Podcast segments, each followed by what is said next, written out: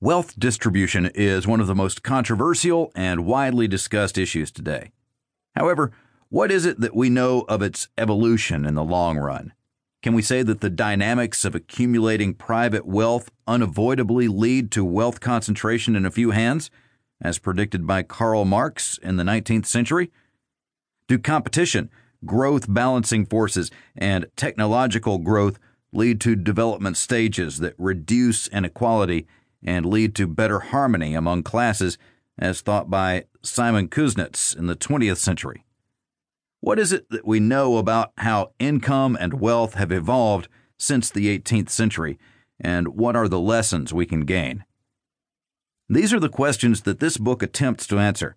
Though the answers offered here are incomplete and imperfect, they have been based on more extensive historical and comparative data than was previously available to other researchers. A debate without data.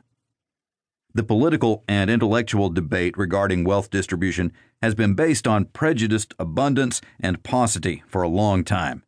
It would therefore be an error to overrule the significance of the intuitive knowledge acquired by everybody with regards to income levels and contemporary wealth with the absence of statistical analysis and theoretical framework. A study of this book has led to some major conclusions.